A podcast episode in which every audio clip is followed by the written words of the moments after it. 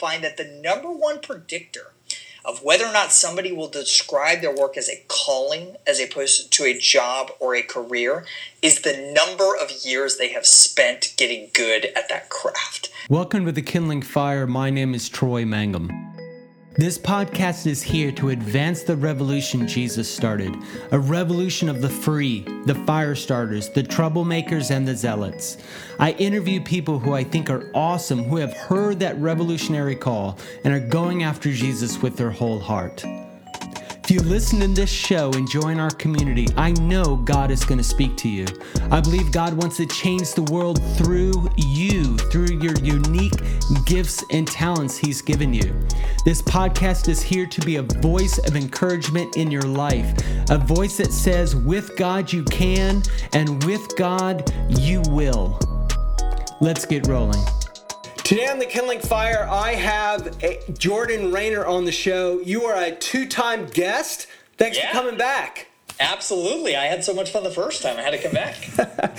so, we are going to get into a great topic um, for my listeners. If uh, you're entrepreneurs, you are bold in nature, uh, you uh, are looking to push yourself in a way that you may not expect. Uh, this is going to be a good show for you, so so stay tuned. So, Jordan, so uh, let's talk about why we're here. Yeah. So um, first off, you, I, I I've read your book, Master of One. Yeah.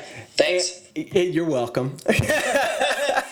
it's amazing. It's amazing how many uh, how many podcast hosts don't read your book but still invite you on the show anyway. It's crazy. Well, I remember our first show. What's what's so ironic about it is my first show I did with you. I was on a plane um, reading your book and it was just so like God was using the book to really speak to my heart and some of the dreams I had, entrepreneurial stuff and and it was very very touching and moving and you know and all this. And so i end up reading this book on a plane. I was on did, another did you really? Yeah i was on i was like what is the so every time every time you release a book i'll be on a plane reading it so. It, just so um, all right so let's let's like um, first off master of one um, yeah you're an entrepreneur. You have got a lot going on. Yeah. What drove you to really look into the singularity of, you know, how you, why be singular when there's so many great things to do all over the place? Yeah, that's a great question. So, you know, I, I grew up as very much a jack of all trades and a master of none. I think a lot of us can describe ourselves that way. And somewhere along my journey, I had a mentor of mine who sat me down at lunch and he was asking me, like, what in the world is going to be the thing that you're going to go really big on in your career? Like, what's the one thing you really want to sink your teeth into and get world class at?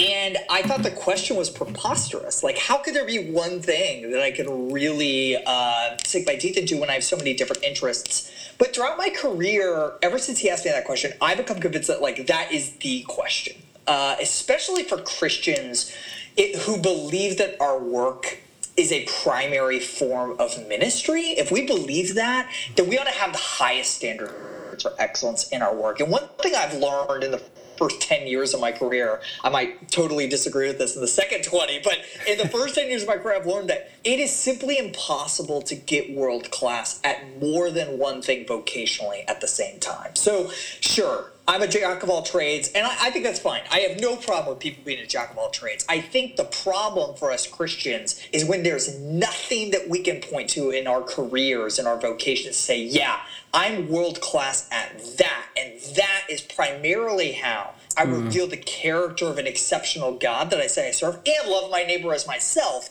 by doing really exceptional work. So I think this idea of being a jack of all trades and a master of one is a much more helpful way to think about career if you want to find a career that you can do uh, really exceptionally well in service of others. Yeah, so let's dig into a little bit about the the the nature of okay, we follow Christ, so You know, I'm just going to throw it out like this. So we follow Christ. So you know, look, you know, I, I take shortcuts. I'm taking a shortcut to heaven, so I take shortcut in uh, in how I live. So yep. speak speak to that a little bit. Like what what because I think that's seeped in a little bit into our faith and our work ethic. Yeah, sure. I think uh, I think a lot of us are kind of just casually drifting through life, and um, I don't write for those people. Frankly, I write for the I write for the Christian who, um, and even if you don't believe this, if you're just curious about this idea, I write for the Christian that's sitting there and saying, you know what. God has created me for a purpose. I'm here for a purpose.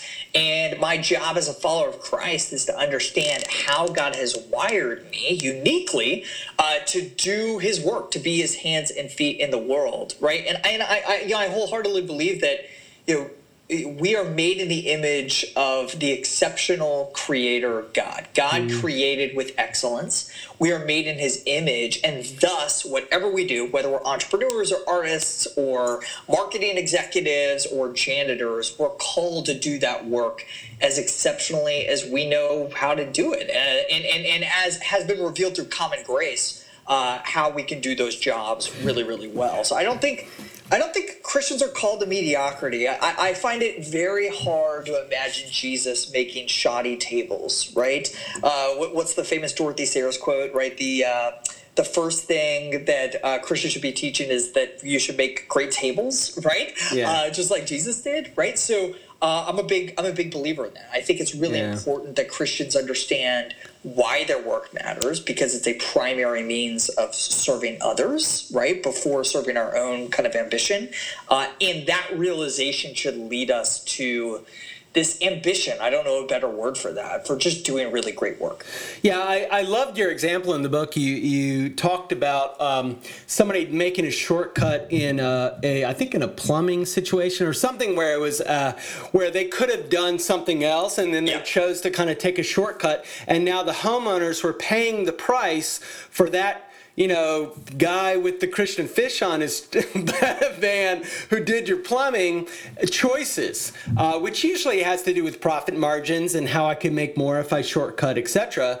Uh, but then now, so is that really what? Well, what's your? I'm going to take your point. What, what was the point you made in that? I thought it was a brilliant point. Yeah, so the story came from my friend uh, Matt Perman, who's a great writer. Uh, Matt wrote a book called What's Best Next uh, a few years ago that did pretty well.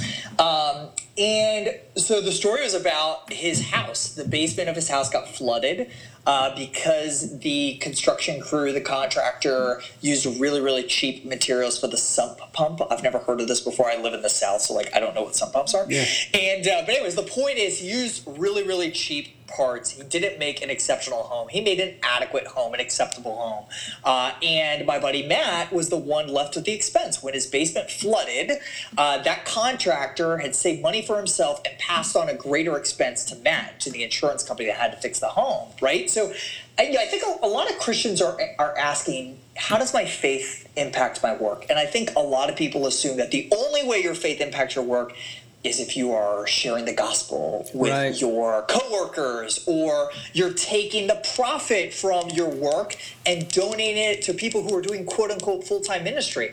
I think that's garbage. I think those two things are good things. I think those are things that we should be doing. But Jesus said, Love your neighbor as yourself. And that was a complete sentence. It wasn't love your neighbor as yourself so that you can earn opportunities to tell them about me, although I'm sure that's a God honoring use of being good at what we do we love our neighbor as ourselves through the ministry of excellence, of going the extra mile, of doing our work exceptionally well, because work, contrary to what the world will tell us, isn't primarily about our happiness. It's not primarily about uh, our economic good. It's primarily service to others, just like our whole life is supposed to be service to others. Yeah, yeah. That, I mean, and that's and that's one thing that I um, I love about your thought processes in this book and your other book is that you know, being expressing God in the world is far more involved than you than what you describe and most yeah. people just relegate it to, you know, a verse on their business card. I mean, it's just so cheap.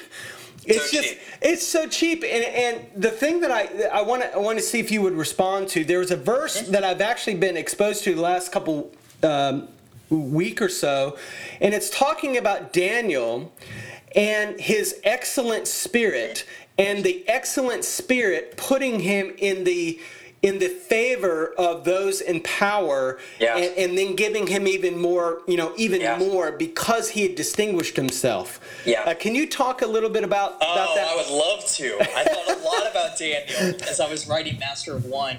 Yeah, I think throughout Scripture you see uh, a few examples of these biblical characters, uh, these biblical figures who were really exceptional at what they did vocationally uh, and that excellence at work leading to opportunities of greater power to be poured out in service of others. I think I think Daniel is a good example of that. I think Deborah is a good example of that. I think you know uh, I, I am always reminded of the proverb. Uh, uh, I can't I can't remember exactly what it is off the top of my head, but look at the man, uh, the man who does essentially the man. You will be brought before work. kings. You will you will serve before kings. Yeah. You will not serve before low men. You will serve before kings, and so I think there is this biblical promise, and I talk about it in Master of One that when we do our work with excellence we will be granted greater and greater quote unquote power. That's a term a lot of Christians are uncomfortable with. But I do think it's power. And it's not power to hoard for ourselves, uh, but it is power that is to be expended on behalf of others, uh, in service of others. And I tell, in the book, I tell the story of. Uh, Sherron Watkins, who was uh, a pretty high ranking accountant at Enron. She loved Jesus. She's a pretty high uh, high ranking accountant at Enron, and she's the one who first spotted fraud at Enron and brought it to Ken Lay's attention. Uh, and her testimony is, is largely what brought down uh, what, what, what brought down Enron and stopped this very sinful activity from happening. She was named Times Person of the Year in 2002, right? Uh, but she would have never had that power. She would have never been a VP at Enron uh, had she not been exceptional at her craft, had she not spent a decade plus getting masterfully good at the art of accounting, right? But because she was, she was put in this position of great power uh, that she, as a, as a Christ follower, felt called to expend in service of her neighbor. In that case, tens of thousands of employees and investors and shareholders in Enron. Yeah, yeah. Well, let, let's let's dig in. There was an example you brought in the book that I that I really resonated with, and it's so funny because I, it's sort of like I remember the one that's most like me, and I forgot the one the other one, you know. And so, and it was basically about C.S. Lewis yeah. in comparison to someone else. Uh, yeah. Can you just uh, share a little bit of that analogy about because sometimes people get hung up with okay, so that means just I just do one thing. Like if I swing a hammer, that's it. Like that's it. yeah, I think the title of the book is both intriguing and also intimidating right? So I, this idea that like, oh my gosh, there's one job I'm gonna do. I'm Jordan. I'm under the age of 50. I'm not gonna have one job for the rest of my life. That's not at all what I'm saying in Master of One. Uh, so I offer a framework to think about your one thing. I think some people's one thing is very specific, right? So for example, uh, I have a friend. His name's Bob. Bob has tuned pianos for 30 plus years. It's all he's done right? Very specific one thing. I'm Bob. I tune pianos. And, you know, n- not shockingly, he's like world class at what he does. He has an amazing ear. I love watching him tune my pianos. But C.S. Lewis, I was talking to C.S. Lewis's stepson, uh, Douglas Gresham, who's become a good friend of mine. And, I, you know, I was asking Doug to confirm my hypothesis that you know, C.S. lewis is one thing was writing, right? We know we know C.S. Lewis as a writer, of course, is one thing was writing. And Doug like cut me off. He's like, no. He's like, you're missing the point. Jack, what he called his stepdad, Jack's one thing was teaching. He was ex- he was an exceptional teacher, and he applied that one thing in a couple of different areas of his career. Right, so he applied his skills as a teacher to writing fiction, to writing nonfiction, to teaching at Magdalen College in Oxford, and to being a BBC radio broadcaster. So it was one thing, and Jack thought about it as one thing, but it was applied in multiple directions. So I, I think that's a really helpful way uh, to think about what your one thing might be. So mine is very broad. My one thing is entrepreneurship, right? So, uh, and even in seasons of my career when I've been writing a book and running a company, I've never seen those things as two things. That's been one thing for me. It's the same art of identifying a gap in a market, bringing a product to bear, whether it's software or a physical book, Right. to meet that need in the market and making sure it scales. V- very much one skill set applied in two different directions. Yeah. So, you know, you're if you're listening to the podcast and you're like, oh my gosh, how can I just do one thing for the rest of my life? That might be a more helpful way to think about it. Yeah, so so let's let's talk about rubber meets the road here. So um, one of the things you, you highlight in the book is as you started down this investigation of this topic, um, you got convicted. Yeah. And in reading this book, I got convicted. So Yeah. there you go. You have a gift of conviction for yourself and others. Yeah. The when you convict yourself that you're supposed to walk away from a really high paying job. Yeah. Yeah, so that's let's can we just talk about that for a minute? Like what Sure. what captured you um, or how did God craft this and kind of what decisions did you make and Yeah. then kind of where did that where does that push your trajectory like where your thought is now? That's a great question. So, um, you know, when I started writing this book, you know, books often start with like pretty amorphous concepts, right? So I knew after Called to Create, so my first book really established that, hey, as Christians, our work is a primary means of revealing the character of a creative God, of loving neighbor as self, and making disciples of Jesus Christ. Great. Work's important. Awesome. I knew that the fundamental premise of this next book was because of that, Christians ought to have the highest standards for excellence in whatever it is they do, and we ought to be world class at whatever it is that we do. Period. Right. Right. Uh, and I wasn't exactly sure how that was going to shape up, so I really just started digging in. Like, what do what does it take to become world class at whatever it is you, you do? And the theme that I kept coming back to over and over and over again was intense, often ruthless focus and discipline and focus and discipline. Those are the themes that kept coming up over and over again. I stumbled upon this master of one concept. I'm like, that's it. That's a really, I think, helpful way to help readers grasp this. But as I was writing the book, uh, I was also running a pretty well financed tech startup uh, called Threshold 360. Ran the company for two and a half years.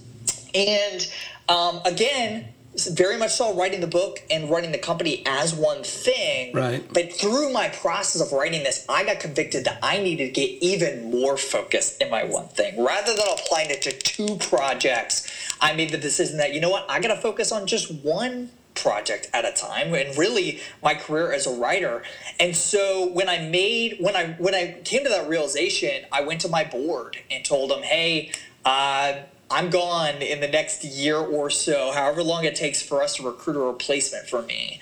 Uh, but i got to focus on the work i believe that god has created me to do and called me to do even if that means uh, less economic upside for me uh, in the short term. You know running that company was was a great experience uh, professionally, economically, and um, yeah, but I had to make the decision to put all my eggs in my basket of, of writing. And so, by the grace of God, we were able to recruit a CEO to take my place who, frankly, is better uh, equipped to serve the company at this stage in the venture than I would have been.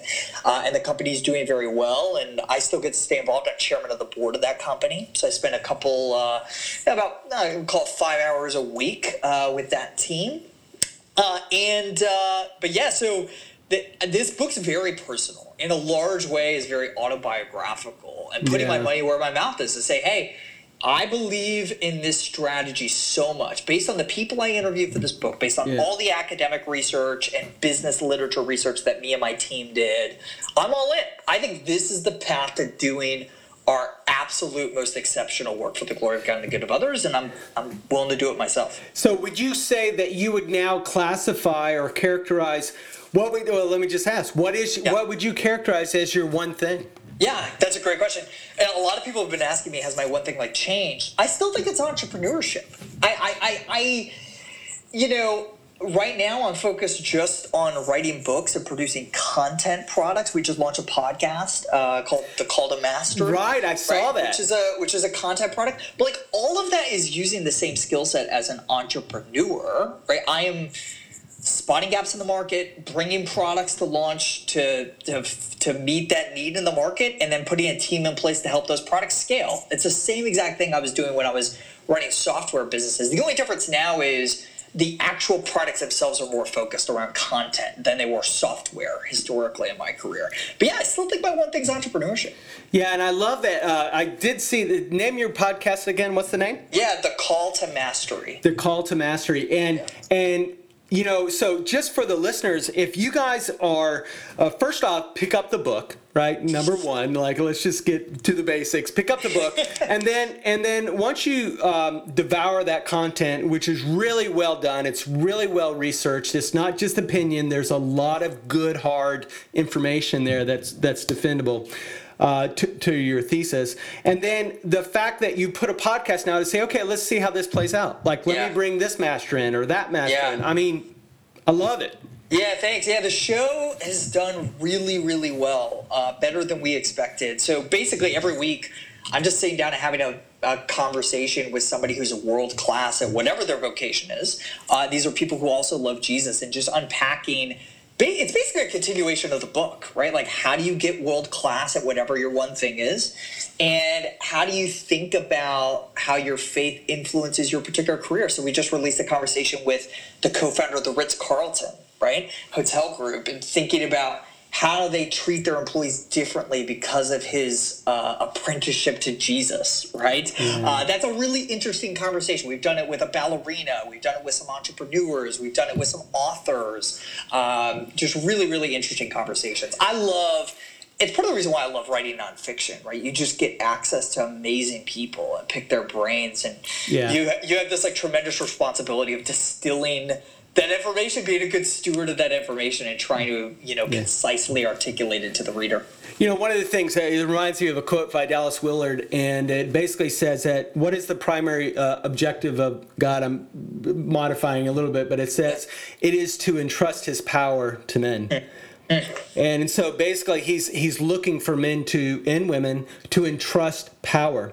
And the fact that you say mastery leads to that power, and power does have a bad rap. Yeah. But man, if you have power for the good, for for blessing, for for all the good that come out of it, and you have Jesus behind that, it's huge. You there's want this, that. there's this great passage. Uh, actually, hang on a second. Let me grab my book. Uh, can we yeah. do this on a podcast? Yeah. Yeah, we can so, do this. grab, grab, the, grab the book off my bookshelf. So, one of my favorite exchanges in Scripture uh, is when Jesus is talking to the disciples in, let's see, let's call it, yeah, here it is. It is in Mark chapter 10. So if you're listening, go pull up Mark chapter 10 after uh, after listening to the podcast. And James and John come to Jesus, right? And they say, Teacher, we want you to do for us whatever we ask. He asks, What do you want? And they say, Let one of us sit at your right and the other uh, at your left in your glory, right? So they're basically asking for power. They're asking to be viewed as great in the kingdom of heaven. What's interesting is, Jesus, in his response, you would expect Jesus to come down really hard on James and John, right? And say, guys, how dare you want to be powerful? How dare you want to be seen as great? Shame on you. But he doesn't do that at all. He never admonishes their innate desire for power and greatness, but he redirects and redefines what true power and greatness is, right? Jesus here it is, verses 42 through 45. Jesus called them together and said, You know that those who are regarded as rulers of the Gentiles lord it over them, and their high officials exercise authority over them.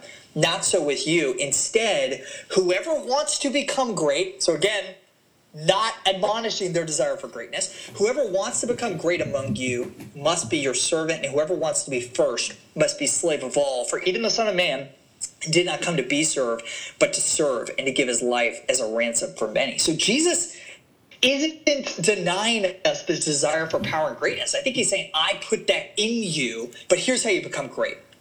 Expend yourself in service of others. And the way that we do that through our work is just by doing our work really, really well by administering the ministry of excellence and whatever. So one of the things I love that you bring out in this point is you basically said, okay, you go above beyond, right? You know, I've, yeah. I, you know, I've yeah. been, I've been corporate land. You got this whole like, you know, strata of you met the need, you exceeded the need, you, ex, you know, and all, you know, you exceeded expectations yes. and all this other stuff. Now, why? Why exceed expectations? Mm. Yeah you know, so well, I mean, as a Christian, what should the answer be Why would you exceed expectations? Yeah, listen, I think Romans 12, 12 1, Paul summarized this really well. It's because we are to live our lives, pour our lives out as living sacrifices. We are not, work is not uh, a means to simply getting something from the world. Work, like everything else in our lives, is a means of serving the world. And we serve the world when we are continually ambitious for doing it better and better, for exceeding expectations, for going above and beyond, uh, and loving people the way we would want to be served. Because guess what? How do we like to be served in our work? When we buy a product, we expect it to exceed our expectation. We want it to exceed our yeah, expectations. Yeah. How dare we hold different standards for ourselves and whatever our work is, right? Yeah. Love your neighbor as yourself. Work for your neighbor as you want your neighbor working for yourself. Period. Yep. There's a great scripture in Hebrews, and I'm, I never I'm great on the reference, but I can get the book, and, and basically, and it talks about the power of the Word of God, and it says it divides um, uh, it divides bone from marrow, but it also says it divides uh, heart from motive, and it gets into motives. And and I think the thing that a lot of times people don't even recognize. Okay, yeah, you're going above and beyond. Why are you doing that? Yeah. What are your motives? Oh, yeah. your motives of I want a pay raise. Okay, yeah. great. Nobody's yeah. saying that's a bad thing, but sure. do you have anything related to serving, giving, pouring out like and god will take care of you and most people are like no i'm just trying to Trying know, to get the raise. And, and, and you know listen, what? The I'm Lord. not opposed to raises. No, I know what I'm saying. But I mean, but the Lord will be like, look, do it out of a pure like most of that is fear based i'll just be yeah, right yeah, straight yeah. to it it's if you're if you're going above and beyond to try to get something because you think there's some sort of um, sort of everything is tied directly to my event it's like you don't have a father in heaven you don't have a god who loves you you're just out there like a hamster on a wheel and god's not going to take care of you and none of those promises are true but if you believe it yeah. You'll go above and beyond. Know that I'll be fine. I'll be. God will take care of me. I'll be good. Yeah, that's exactly right. That's exactly right. I love it. Well said. so I don't know. I got my preach on there for a second. So that's good. That's great. I love it. Preach, brother. So so um, so one of the things that um, I want to highlight. It's on uh, page sixty-eight.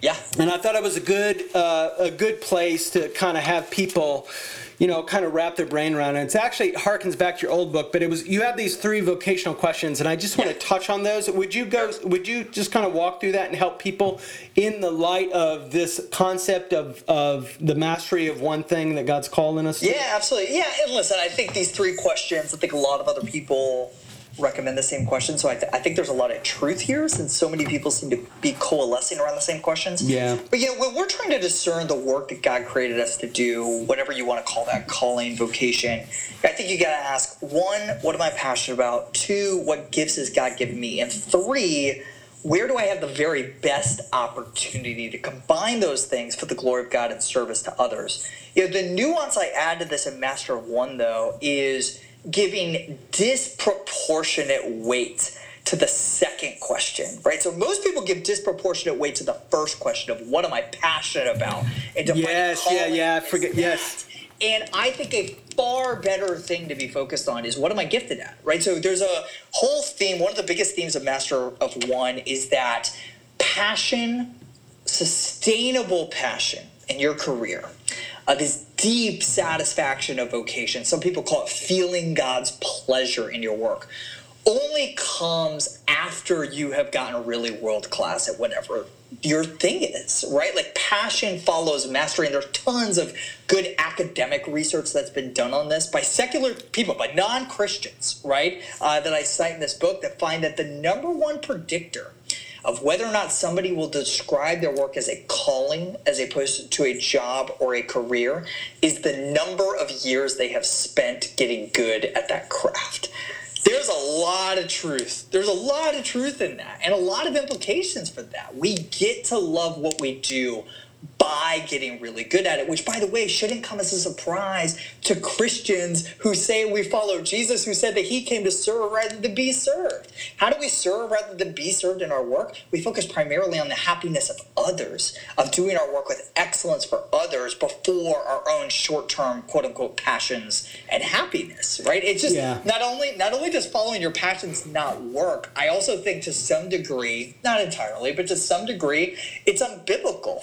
Follow excellence. Follow the thing in your career that you can do exceptionally well and make others happy. And then and only then do you really unlock this true satisfaction of vocation that I believe is sustainable over the lifetime of a career.